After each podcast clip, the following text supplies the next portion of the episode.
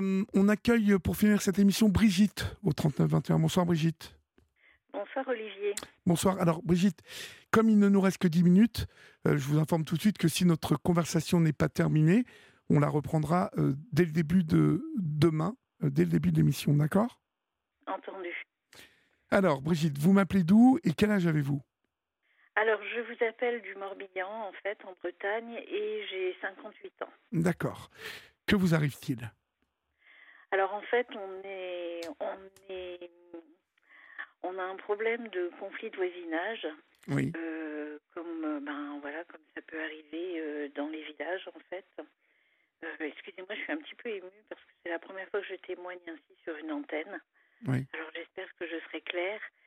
Et, en fait, euh, ben, nous avons toujours du mal à nous dire euh, que nous nous trouvons dans une situation pareille parce que ça nous paraît euh, tellement absurde en fait. comme je vous ai dit, quand j'en entendais parler autour de moi, je ne pouvais pas imaginer qu'un jour ce genre de choses nous arriverait et qu'un conflit de voisinage pouvait atteindre un tel volume d'absurdité, de bêtises et, en fait un harcèlement tellement destructeur au quotidien.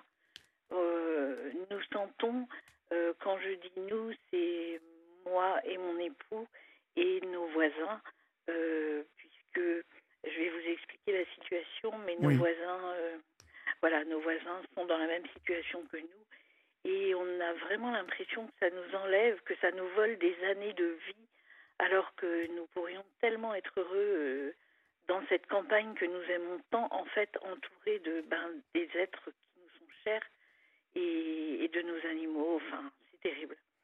Donc, en fait, je vais essayer de vous faire une synthèse de ce qui se passe depuis 2018, puisque euh, c'est depuis ce moment-là.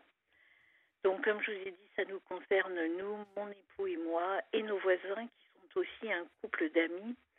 Et, euh, et en fait, pour contextualiser, eh bien, euh, nous vivons depuis 32 ans dans un, dans un lieu dit d'une commune du Morbihan et nous y sommes deux familles et nous côtoyons notre voisin depuis tout ce temps-là qui était par ailleurs le maraîcher des terres qui nous entourent et qui est aujourd'hui à la retraite et ainsi que son épouse euh, depuis son arrivée dans le village, donc environ depuis sept ans. Il faut savoir que je parle au nom de, de, nous quatre en oui, fait. Hein. Oui. Donc, euh, ce sont les agriculteurs qui ont repris l'entreprise maraîchère dans le village depuis maintenant six ans. Oui. Troublent notre vie et la vie dans le village. Donc, le harcèlement que nous subissons, je parle de harcèlement puisque les plaintes que nous avons portées sont vraiment des plaintes pour harcèlement. D'accord. Et c'est donc en quelque sorte euh, la, troisième entité de notre village, en fait, hein, qui nous pose problème. Donc c'est la fille de notre voisin, euh, comme je vous ai dit, qui était maraîcher et qui est à la retraite, et son concubin qui ont acheté l'entreprise. Bon, je vais passer les détails, mais pour une somme modique, et, euh, qui ont racheté l'entreprise. Et en fait, en rachetant les terres, euh, alors là, je parle pour mes voisins, ils ont oublié de signifier que la servitude de passage pour entrer dans la maison de notre voisin, donc l'ancien maraîcher, disparaissait dans l'acte de vente. Donc en fait, euh, pour vraiment appuyer les choses, notre voisin n'a jamais vu ni signé euh, ni l'acte de vente ni aucune procuration.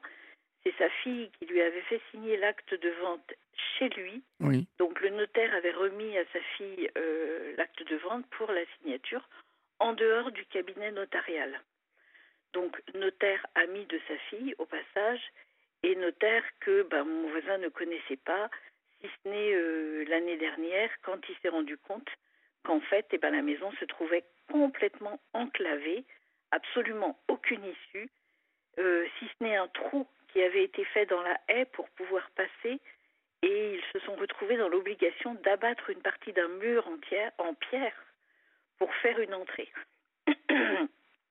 Et donc, du coup, tout ça s'est fait la remonte à cinq ans, si bien qu'ils se sont retrouvés sans pouvoir faire appel à la justice. Donc, ça, c'est leur avocat qui leur a dit, euh, parce qu'en fait, ben, c'était trop tard et qu'ils ne pouvaient porter plainte que pour abus de faiblesse, mais ils n'en ont ni la force ni l'énergie. Et au jour d'aujourd'hui, eh bien, ils vont quitter le village très certainement dans les six mois qui viennent, puisque leur maison euh, ben, vient d'être euh, alors vendue non, mais il y a un compromis de vente qui est signé. Et pour tout ça, enfin voilà, c'est, enfin, j'espère que dans la chronologie je vais être claire, mais c'est un sentiment de grand vide. Et c'est comme si notre sort nous échappait, voyez-vous. Ça, c'est une première étape. Oui. Et en fait, euh, pour reprendre les faits dans la chronologie, donc ça, ça va nous concerner directement. C'est par la morsure d'un chien, enfin du chien d'un employé euh, qui était employé saisonnier l'été, qu'ont démarré les problèmes, problèmes relationnels entre nous et les maraîchers qui ont repris l'entreprise. Donc en fait, mon mari qui a été mordu n'a pas porté plainte pour la morsure alors qu'il y avait un certificat médical, etc., et une surveillance de la plaie.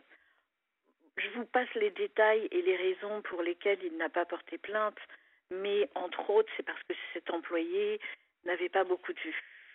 Enfin, financièrement, c'était compliqué et que ben, son chien n'était certainement pas dans les clous au niveau euh, vétérinaire, etc. Donc, on n'a pas voulu poser de problème.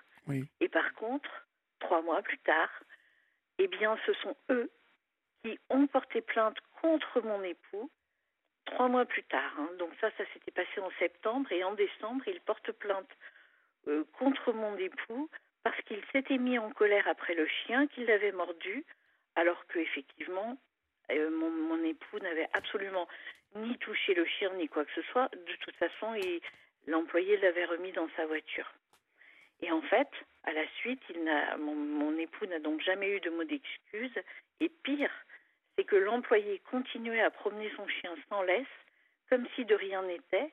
Donc, c'était simplement à nous de faire attention.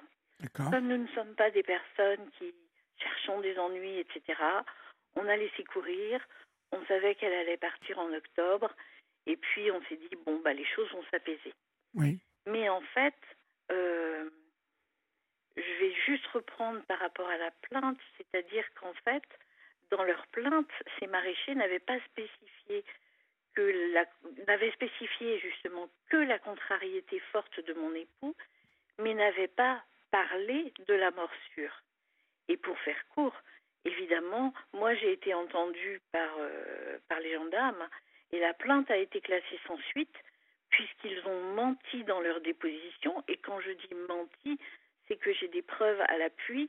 Alors d'abord et d'une parce que j'étais présente lorsque ça s'est passé, que la maraîchère a témoigné alors qu'elle n'était même pas présente euh, quand mon mari cherchait le chien, et ils ont parlé d'agression physique alors que c'était absolument faux puisque nous en avons apporté la preuve par vidéo en fait.